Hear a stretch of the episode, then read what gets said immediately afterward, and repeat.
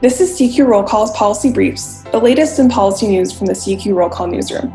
I'm Caroline Simon.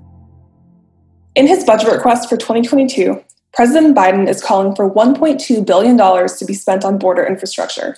But Republicans and Democrats have very different ideas of how that money should be spent, which could set up a partisan battle when Congress writes its annual spending bills in the next few months.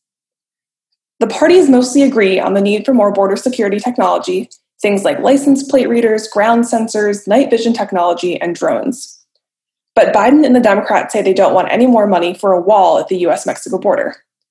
Soon after he was inaugurated, Biden froze all construction on the wall, and the White House said last week that the Pentagon is canceling border wall contracts using money the Trump administration had redirected from other projects. Republicans want to continue funding the border wall and have actually argued that Biden's decision to stop building it might have been illegal.